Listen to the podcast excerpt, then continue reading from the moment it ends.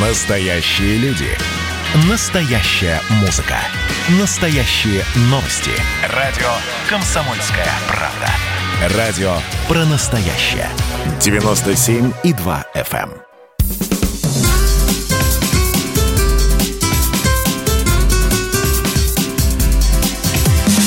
Программа с непримиримой позицией.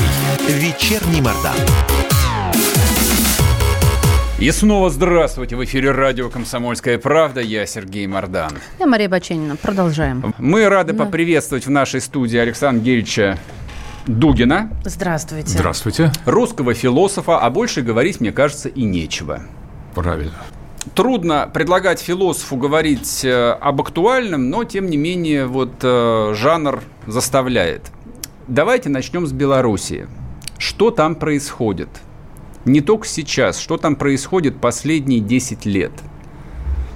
Ну, и чем это закончится? Вы знаете, вот мне кажется, надо брать э, наиболее общий, э, общий горизонт того, что происходит в мире. А тогда мы поймем, что происходит в Беларуси, что происходит в России, что происходит с Западом, с оппозицией, со встречей Тихановской с Леви или с нашей реакцией. Без этого общего взгляда мы не можем это обсуждать. А общий взгляд сводится к, к процессу, а, кризиса глобального мира, однополярного, с одним только центром, с западным, и появление некоторых очагов сопротивления в лице России, Китая. То есть меняется миропорядок однополярного мира, сложившийся в 90-е годы, и появляется многополярный миропорядок, но еще не появился. И в этом отношении, в многополярном порядке, количество принимающих суверенных э, э, стран, которые при, принимают сами решения, больше, чем одна. Возникает как минимум уже три, а может быть, в принципе, в перспективе еще больше. И вот Лукашенко с своей политикой, он вообще с самого начала ставил, э, делал ставку на независимость. Независимость прежде всего от глобального мира, от от Запада, поэтому он попал в число диктаторов. А тот, кто не с Западом, тот плохой парень, это понятно. Стоит только что-то возразить западному однополярному миру, ты становишься плохим парнем. А с другой стороны, но при этом он хотел держать определенную дистанцию от России. То есть, пользуясь этим переходным моментом для построения в Беларуси э, такого независимого от однополярного, в том числе и от многополярного мира государства. И вот в какой-то момент и он балансировал довольно успешно. Он фактически создал еще в 90-е годы с, еще с Ельцинской Россией, что было трудно, союзное государство. Он, в общем-то, в целом держался больше России, чем Запада, то есть больше многополярности.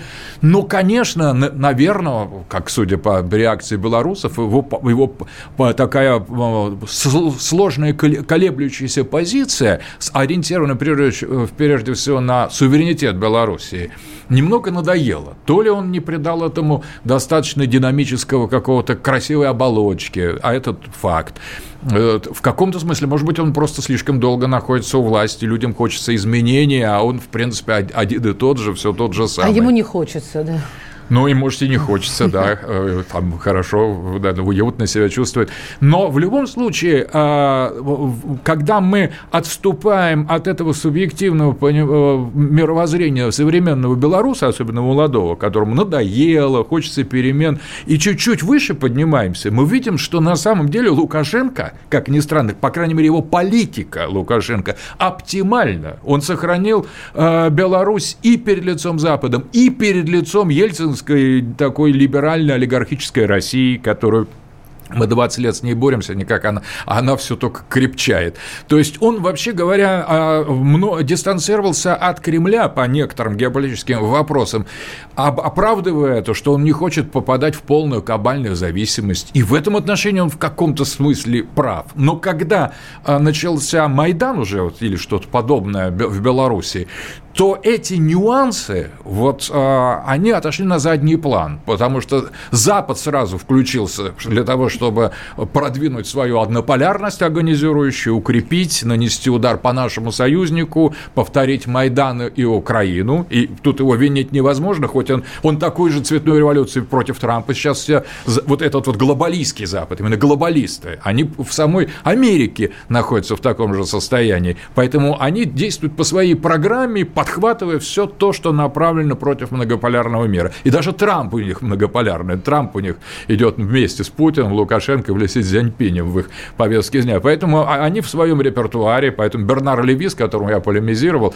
год назад как раз, теоретик и практик глобализма. Он просто говорит, что должен быть однополярный мир, должна быть либеральная ценность, а все остальные должны быть уничтожены. Все остальные, как он пишет, пять королей, которые восстают против империи, то есть многополярный мир должен быть разрушен разрушен и уничтожен. Александр Геевич, сейчас мы через 20 секунд должны будем уйти на короткий перерыв. А, слушатели, WhatsApp Viber 8 967 200 ровно 9702, либо заходите в YouTube, пишите ваши вопросы Александру Дугину.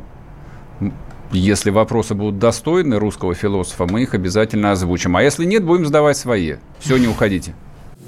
Присоединяйтесь к нам в социальных сетях. Подпишитесь на наш канал на YouTube. Добавляйтесь в друзья ВКонтакте. Найдите нас в Инстаграм. Подписывайтесь, смотрите и слушайте. Радио «Комсомольская правда». Радио про настоящее.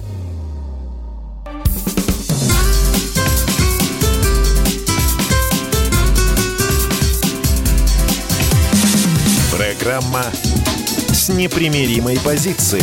Вечерний Мордан.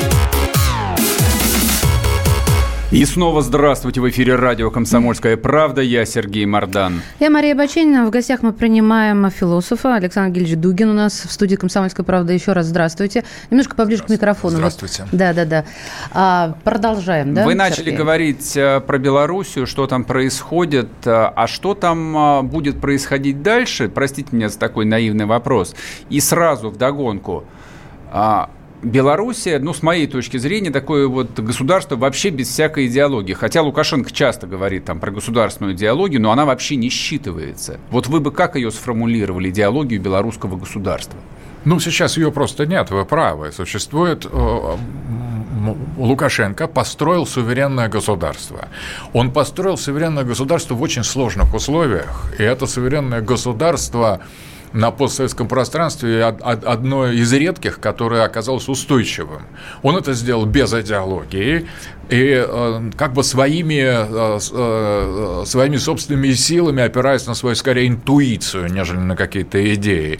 И это работало. И это какое-то время, наверное, еще сможет работать, но мы видим, что мы подходим к кризису вот такого прагматического или чисто реалистического, реалистского подхода в международных отношениях. Сейчас без идеологии вообще очень трудно, потому что у либералов есть идеология, а им противостоят говорят сторонники многополярного мира, сторонники суверенитета, но э, пока этот суверенитет, он не может быть основой идеологии. Идеология – это шире. Пока этот суверенитет не сомкнется с какой-то иной, скажем, альтернативной либерализму идеологией, вот он будет все более и более хрупким и неустойчивым. То есть э, Лукашенко – это пример того, как можно, как хорошо, долго и надежно можно обходиться без идеологии, противостоя идеологии Запада. Это он блестяще демонстрирует, но одновременно он показывает, что всего есть границы. А дальше очень трудный вопрос, потому что создать суверенное государство без идеологии вообще невозможно. То есть просто невозможно. И, соответственно, носители и идеологии Великого княжества Литовского, такие националисты белорусские, которые, в принципе, нельзя их э, совсем забрасывать со счетов. Я в свое время помню, с Лимоновым мы приехали, по-моему, в 94 году в Минске на э, по приглашению там белорусских друзей, и когда мы ехали, мы говорим, вот сейчас мы едем к нашим друзьям друзья, белорусские, э, э, э, прекрасные люди, у нас с ним нечего делить. И нас встретила тысячная вооруженная толпа которая нас чуть не убила просто. Это был Белорусский народный фронт Зенона Поздняка. Это были просто страшные, жесткие нацисты в духе совершенно таких украинских. И вот это было настолько э, неожиданно, что братья белорусы, а на самом деле там их взгляды совершенно были иными. И э, просто потому, что мы русские патриоты, нас встретили просто с битами, с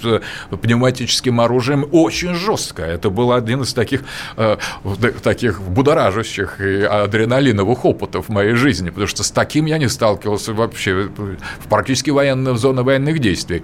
Поэтому э, идеология белорусская в духе белорусского национализма с определенными католика такими пропольскими, пролитовскими моментами, либерализм, идущий параллельно. Мы имеем дело вот с этой идеологией. Она в Украине была применена и, в принципе, способствовала фактически тому кошмару, который там начался и не заканчивается. А противостоит этому, на самом деле, Лукашенко сам по себе. Он говорит, туда нельзя, Запад это э, нас погубит, Э, национализм нас взорвет изнутри, наше общество э, более сложное, но дальше этого он не заходит. То есть это как бы не надо, не делайте, ребята, а что делать, а какие позитивные ценности, он не говорит. Вот это огромная проблема. И в этом отношении это не так просто сказать, вот мы партизаны, мы вместе с русскими, ну хорошо, но все равно белорусская идентичность при всей близости это совсем другая идентичность. И исторический опыт, так же, как и у, запад, у других западных русских, как и у малоросов, у украинцев, был другой. И более того, у них еще э, сами белорусы, э, Новогрудок, это же э, первая столица Великого княжества Литовского, это, те, это Полоцкое княжество, они были такой самостоятельной силой, вот этой литовской Русью, и были ядром, поэтому на самом деле у них есть совершенно другой взгляд на историю. И этот взгляд не учитывать, и а, а, особенность э, белорусов как таковых, как народа, да, это часть русского народа, как и, и, и украинцы, но на самом самом деле не учитывать то, что это совершенно особая идентичность. Не работать с ней, а Лукашенко с ней, конечно, не работал с этой идентичностью. Он говорил о близости к России, он говорил о самобытности, он говорил о суверенитете, он говорил о необходимости сохранять свою, э, свою культуру и свой народ от Запада. В этом он был прав. Но это защитные формы. Это нет, нет, нет. А вот позитивного содержания он не вложил. И это большая проблема. И в этом отношении проще всего пойти э, по пути национализма сейчас, сейчас оппозиции и по пути либерализма. Альянс либерализма прозападного, именно проглобалистского, скажем так, и национализма. Это вот вещь эффективная. И противостоять этому, мол, ребята, там не надо так, или там зачем, давайте дружить, давайте сохраним Беларусь, это в какой-то момент не будет работать. Наверное, уже не работает. Судя по тому, что мы видим, уже не работает. Ну что, способов больше нет никаких? Вот помимо вот этих наивных, которых вы перечислили, которые не будут больше работать? А вот, понимаете, на самом деле будут работать негативно негативные. Негативные будут работать, они оживляют, а вот позитивных нет. Ну, а откуда они возьмутся? Ведь на самом деле идеологию нельзя сконструировать. У нас даже за последние 30 лет в России, вот на наших глазах, были многократные попытки сделать какой-то, сверстать идеологию, но этого не получается. Ну, мы буквально вчера, накануне, вот а, вчера с Сергеем обсуждали как раз идеологию России, и вот исходя из того, что вы сейчас рассказали, получается, если бы была идеология в Беларуси, то ничего бы этого не случилось может быть, тоже случилось, но не так, понимаете? Идеология – это вещь живая, идеи ссорятся между собой, идеи, но тогда помимо властного ресурса, силового ресурса и воли ресурса, у Лукашенко было бы еще что-то. Да, единение а вот, с народом, как вот это именно да, и, склейка. А, и так она интуитивно чувствуется, но она именно интуитивная, эта, эта связь с народом. Лукашенко чувствует народ, на самом деле, но чувствовать – это одно дело, а вот объяснять, знать, понимать, формулировать – это другое. Вообще на постсоветском пространстве какое-то сложилось впечатление, что экономика или власть или политическая сила решает все. Частично да, но не уделяя должного внимания сфере идей, не работая с этими идеями по-настоящему, как того они заслуживают, не пытаясь их быстро как бы прикупить или как бы технологически использовать, идеи этого не терпят, идеи совершенно не, не поддаются никакому жесткому жесткому контролю. Идеи живут как хотят. Они, как говорил Делес, либо, перефразируя Платона, идеи либо э, э, э, летают, либо парят, либо умирают. Поэтому, на самом деле, идеи не будут жить в, в клетках. Они там погибнут. И в этом отношении недооценка идеологического фактора у, у, на всех, у всех лидеров постсоветского пространства без единого исключения – это огромная слабость. То есть экономика, власть, сила, кланы, волевая решимость, интуитивные ходы подчас очень верные – это много. Стремление отставить суверенитет – это еще больше, потому что это уже подходит почти к идеологии. Но останавливаясь на этом, на этом рубеже, не сказав «а», сказав «мы суверенитет», но не предложив нового э, альтернативного глобализму мироустройства, какого бы оно ни было, вот с этого начинаются проблемы. И так их просто не решить. Я боюсь, что Лукашенко ни пиар, ни апдейт своей власти не спасет. Сейчас дело а, дошло до очень серьезного вызова. То есть он блестящий практик, политик, он блестящий технолог. На постсоветском пространстве я считаю, что, э, судя по тому, как он держится у власти, и как он э, миновал столько э, сложнейших поворотов, ему было нелегко. И не первый раз он сталкивается с большими сложностями, но всякий раз он из них выходил. Он очень успешно успешный политик. Он, э, э, он отстоял суверенитет и до сих пор его э, не сдал. Но дальше, вот следующий шаг, будущее, вот тут я не вижу ничего как можно, вот дальше должно быть перерождение, или вот мальчик должен подрасти его сын, ему 15 лет, но должно быть следующий шаг, вот эти, эти даже прекрасные лидеры э, суверенитетов, э, отстоявшие суверенитет, лидеры-реалисты, э, лидеры макиавеллисты в каком-то смысле постсоветского мира, за ними должны прийти носители чего-то следующего, сделать следующий шаг. Откуда и кто, и где, и как в этот шаг будет сделан в современной Беларуси, а, а, сегодня в Минске тот момент, когда надо делать этот шаг. Уже откладывать его невозможно. Просто невозможно, потому что у тех-то идеи есть, и у тех-то недовольство есть, у тех-то будущее. У них нет идей. Александр есть. У, них, у них же есть только есть. недовольство, а да. идеи у есть, кого? Есть идеи. Идеи при, Леви принес. Э, э, я, я беседовал с Леви. Это не, не бог какая идея. Давайте объясним слушателям. Не все знают просто, кто Бернар, такой да, Бернар Леви. А Леви да. это э, советник, это философ французский, ультралиберал либерал, теоретик глобализации, тотальной, постмодерна, гомосексуальных браков, э, э, искусственного интеллекта и всего того, что мы не очень э, воспринимаем, воспринимаем но он да. видит, для него это часть глобальной идеологии. Он представитель глобальных мировых элит. Фактически сам себя он презентует как некий идеолог мирового правительства. Он советник трех последних президентов, он ответственный практически в значительной степени лично за кровавые события в Ливии, в Украине, Армении, в Грузии, это он подтолкнул Саакашвили к наступлению на а, Скинвал, он поддерживал Майдан против России, он поддерживал курдов против Турции и боевиков в общем, против такой серый Асада. кардинал. Александр Ильич, перервем Мы сейчас, вас, да, на две минуты вас а, прервем на перерыв, потом вернемся и продолжим. Не уходите.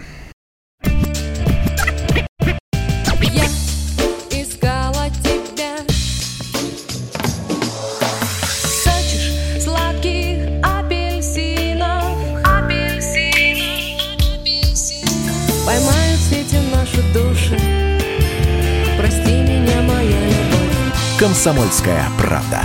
Радио поколения «Земфиры».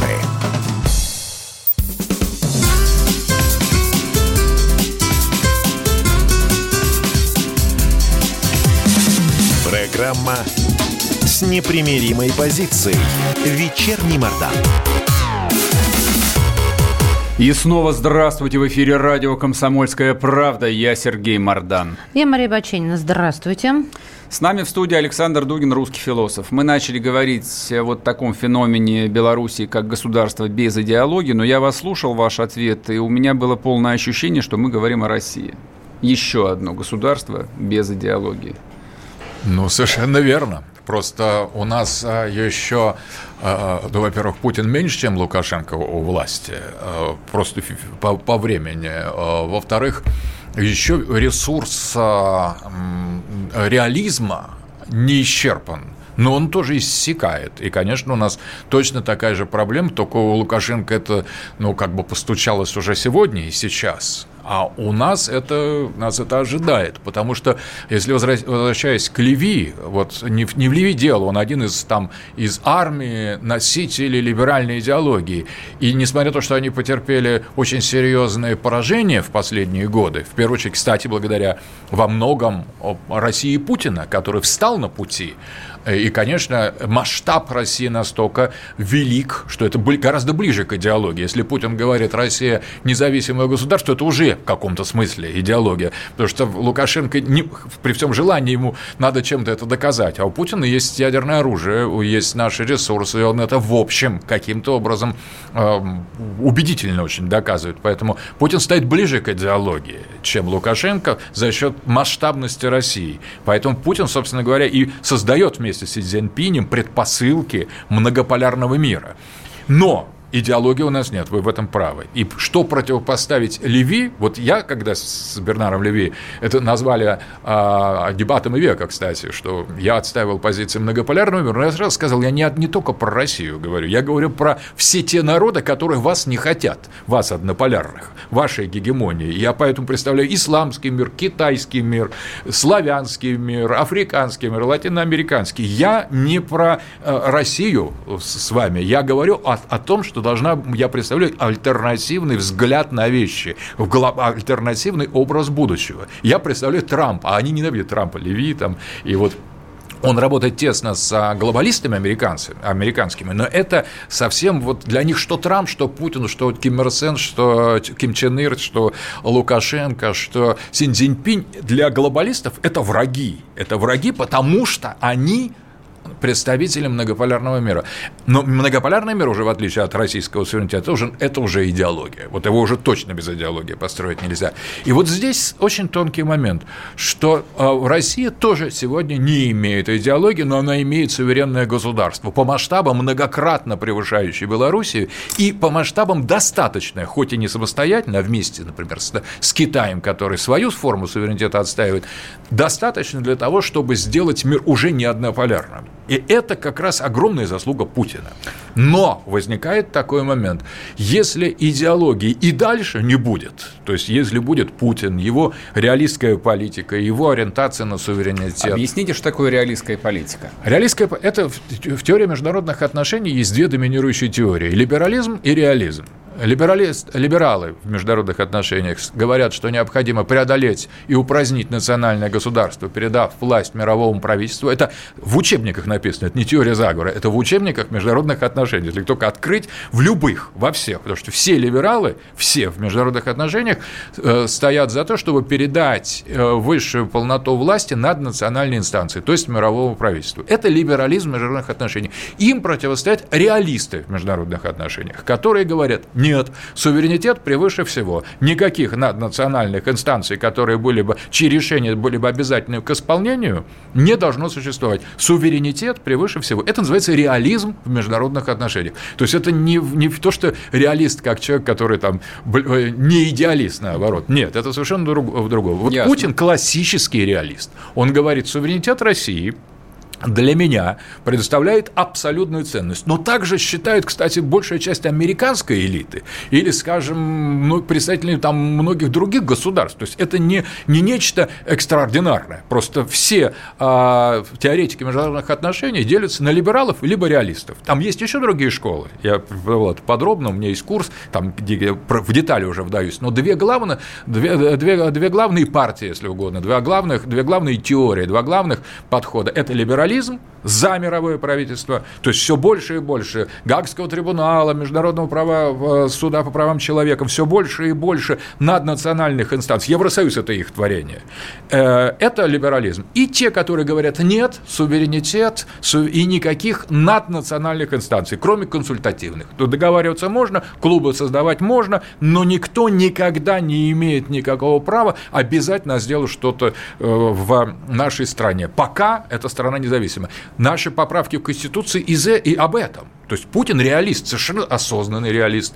Он, но это реализм не идеология, это позиция в, в структуре международных отношений. Это очень неплохо. Это гораздо лучше, на мой взгляд, чем либерализм, но недостаточно. Ну, это понятно. А, а вот... как Я да, прошу да. прощения, а как вы представляете себе ну, вот, э, идеологию российского государства современную?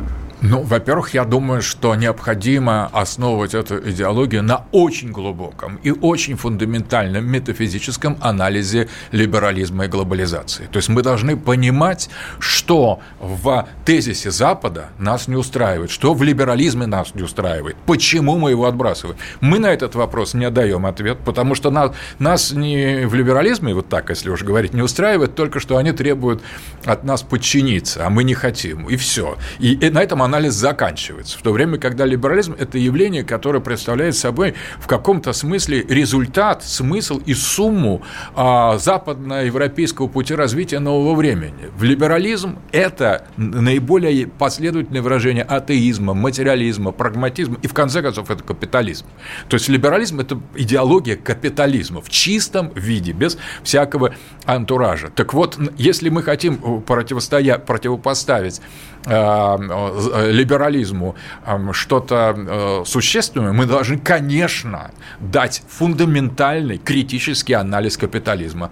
А у нас самих капитализм. Вот, вот на этом идеология останавливается, и поэтому все ограничивается так. Вы нам, мы тоже такие же, как вы, у нас та же демократия, у нас такие же там институты, выборы, ну, немножко не такие, ну, ладно, приблизительно такие. Такая же свободная экономика, ну, немножко не такая, чуть больше там каких-то клановых, но приблизительно такая. И, и в принципе, а, мол, идеологически Россия против Запада ничего не имеет. А надо бы, чтобы имела. То есть против Запада у нас должен быть серьезнейший, фундаментальный набор аргументов в духе славянофилов, евразийцев, а, э, э, русской религиозной философии, наших правых и наших левых. Вот наша нелиберальная традиция – это все – Вся наша история не либеральная. На каждом э, ее этапе мы так или иначе критиковали капитализм и либерализм либо справа, как консерваторы, монархисты, славянофилы, евразийцы, либо слева, как коммунисты, народники, эсеры. Вот что у нас точно никогда не было, это консенсус относительно либерализма и капитализма. Вот этого не было. Это была э, маленькая прослойка, которая по большому счету существовало между очень большим антилиберальным правым флангом и очень большим антилиберальным левым флангом. Иеремию Бентама, как подчеркивает Агурский, ненавидели вот теоретика либерализма, утилитаризма, который сказал, истина то, что мне нравится, истина то, что полезно, утилитаризм. Вот русских это просто возмущало всех. Это возмущало левых сторонников э, социальной справедливости, это возмущало правых религиозных мыслителей. И вот на этом неприятии э, либерализма и капитализма строилась русская идея в левой и правой форме. Сейчас она нам необходима и в левой, и в правой, с обоих сторон. Но это идет в разрез неким уже сложившимся, устоявшимся практикам и привычкам нашей политической элиты. И вот здесь как раз Путин оказывается гораздо авангарднее. Путин, настаивая на суверенитете, фактически поставит вопрос ребром. На следующем этапе либо мы отвергаем капитализм и либерализм вообще, year. То есть вообще современное э, развитие западноевропейской мысли политической, которая приводит нас последовательно к гей-бракам, к ЛГБТ+, к феминизму, к искусственному интеллекту по мере расчленения всех форм коллективной идентичности, это смысл либерализма, отказа от всех форм коллективной идентичности, включая, включая пол, потому что пол – это тоже коллективная идентичность. Пол надо выбирать, как раньше настаивали на том, что выбирать религию, нацию, э, класс, там, страну проживания, язык, расу, все можно выбрать. Сейчас уже и пол можно выбрать, потом и возраст можно выбрать и, и так далее. Вот это представление о, о, о... Это смысл либерализма. Либо мы против этого противопоставляем идею, что нам это не просто эстетически не нравится, а мы против этого во, во, во всей глубине а, этого тезиса, то есть тезис-то глубокий, он страшный, но глубокий, и, и против него тезис, антитезис, должен быть тоже глубоким тоже серьезным. Это идеология.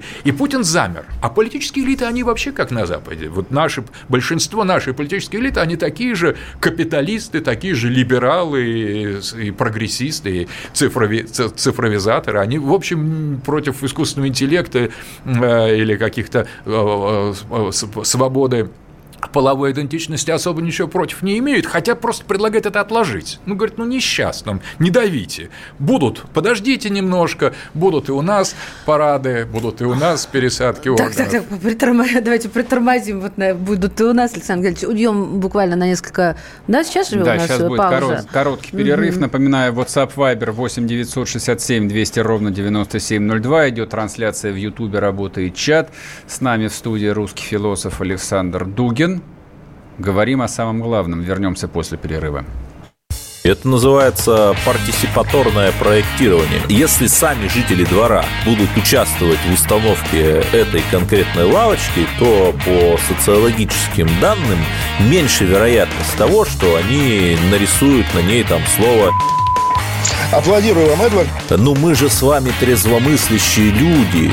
Эдвард меня убедил, что это нормально. Отдельная тема с Олегом Кашиным и Эдвардом Чесноковым. На радио «Комсомольская правда». По будням в 9 вечера по Москве. Тоже мочить в сортире, но других и не так.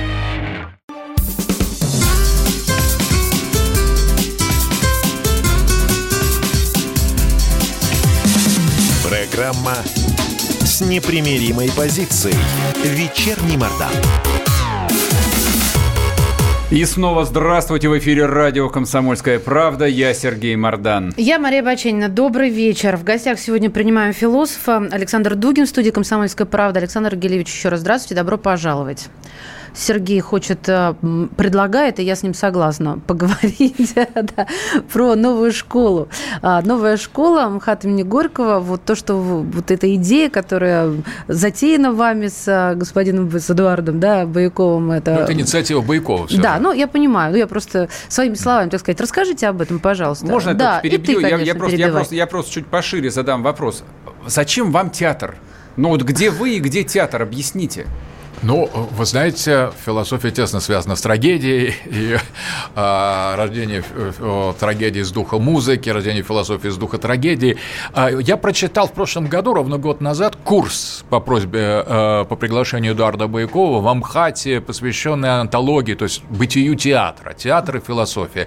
И этот курс настолько меня самого увлек, что я стал двигаться глубже, и так, в общем, э, как бы сложилось... Э, укрепился и расширился мой интерес к театру. Но вообще театр – это, э, когда говорят, что мир – это театр, театр – это… Все люди в нем актеры. Это да. шекспировская фраза, но угу. на самом деле это абсолютно истина. Даже такой термин, как персона, например, который мы в философии употребляем, в, в юридическом праве Э, употребляем. Это в, в религии, когда о трех личностях, трех лицах Троицы, в богословии. Это все театральные, театральные термины, маски. На самом деле, даже когда мы, а, собственно говоря, да, социология, которая исследует роли и статусы, это э, маски. Когда женщина делает макияж или мужчина одевается, в принципе, это то же самое, как... А, когда женщина раздевается, да, вот это тоже, тоже интересно, да? Тоже Мне интересно, кажется, так, да? кому что больше интересно. Но когда а, женщина делает макияж и одевается, она а, в принципе, гримируется для выхода на сцену, для того, чтобы представить что-то, какую-то роль сыграть. Вот обратите внимание, вот на самом деле и дальше, если мы применим эту принцип роли э, к социологии, к модам, к одежде, к быту, к э, антропологии, к юридическому праву, мы увидим, что театр – это по-настоящему всеохватывающая стихия нашей жизни. Мы всегда играем роль. Сейчас мы, я играю роль философа, вы играете роль радиоведущих. И эта роль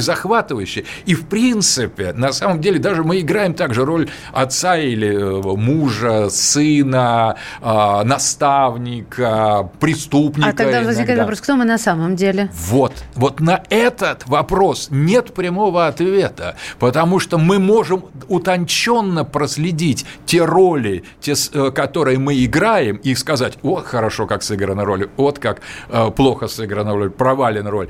Но когда мы задаемся этим главным вопросом, а кто мы на самом деле, ответа нет. Вот для того, чтобы подойти к этому ответу, надо проработать э, философию театра, понять, что такое, насколько тотален театр как явление. Ну, кому-то, кто хочет углубить свои знания, пусть приходит в нашу э, новую школу МХАТ. Это и будет э, понятно в конце э, об, обучения, образования. Вначале мы покажем, насколько театр тотален, что он захватывает в себя все формы жизни, и быт, и, и общество, и труд, потому что человек, который работает, он играет роль труженика, в первую очередь, и, и поэтому он оценивается. Его не оценивают по другим критериям, как он хороший отец, например, или там мусульманин, или христианин. Смотрят на то, как он играет роль труженика, и так далее, и так далее. И вначале надо понять тотальность ролей, тотальность театра, что мир – это на самом деле театр, и, или, например, театр, там, политика – это же чистый театр. Да, безусловно. А вообще, если мы попробуем а, понять, а, что не театр, вот это будет гораздо сложнее. Для того, что вначале надо понять, насколько тотален и абсолютен театр, а потом уже подойти, может быть, к концу курса, к концу осмысления Найти белые темы. пятна на карте, а что не театр, интересно. Да, что же на самом деле, а что же вот под этими масками? А социологи, кстати, э, я много книг, много учебников написал по социологии книг, преподавал социологию долго, а социологи вам ответят, у них есть ответ – ничто. Вот э, это ответ социолога. Ничто. Человек – это просто совокупность ролей. И как он с ними справляется, и какие роли он выбирает, и как, как он их играет, и как он их меняет, и как он с ними взаимодействует, это и определяет человека. Потому что это и есть человек. И ничего другого, кроме этих ролей нет. Представляете? То есть э, социологи, они максималисты с точки зрения театралитета, то есть с точки зрения понимания антологии, э, антропологии театра. Александр Ильич, а вам не кажется, что все, вот о чем вы говорили, это очень интересно, но очень элитарно? Ну, то есть это не, не, не пользуется в современном мире спросом. Мне это от этого грустно, сразу скажу. Я на вашей стороне, на светлой.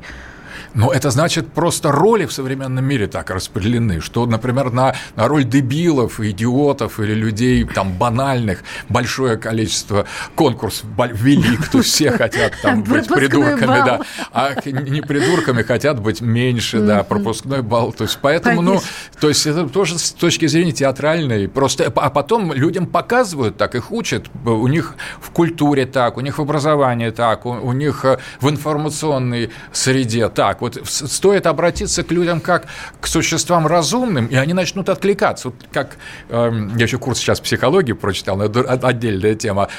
Псих, психолог, прежде чем начать а, анализировать человека, своего пациента, он вначале проецирует на него, каким он должен быть. То есть вначале он э, заведомо уже говорит, у вас там какие-то проблемы, если это психоаналитик, он э, психоаналитическую картину проецирует, а потом с ней и имеет дело. Точно так же, если мы людей э, и молодежь, современных людей превращаем ну, в таких вот в, в таких умственно неполноценных существ, то они так и отвечают. Угу. А если мы к ним обратимся более внимательно, более глубоко, я вас уверяю, они начинают отвечать. Просто мы их заставляем играть роли унизительные, низкие роли. То есть считать, что, угу. что да, что самое простое, самое низкое объяснение, самое правильное. И более того, вот раньше была иерархия чувств у древних. Самое высшее было видение, потом звук, потом обоняние по мере приближения, потом э, тактильное чувство и в конце концов только вкус, то есть то, что внутри. И чем дальше,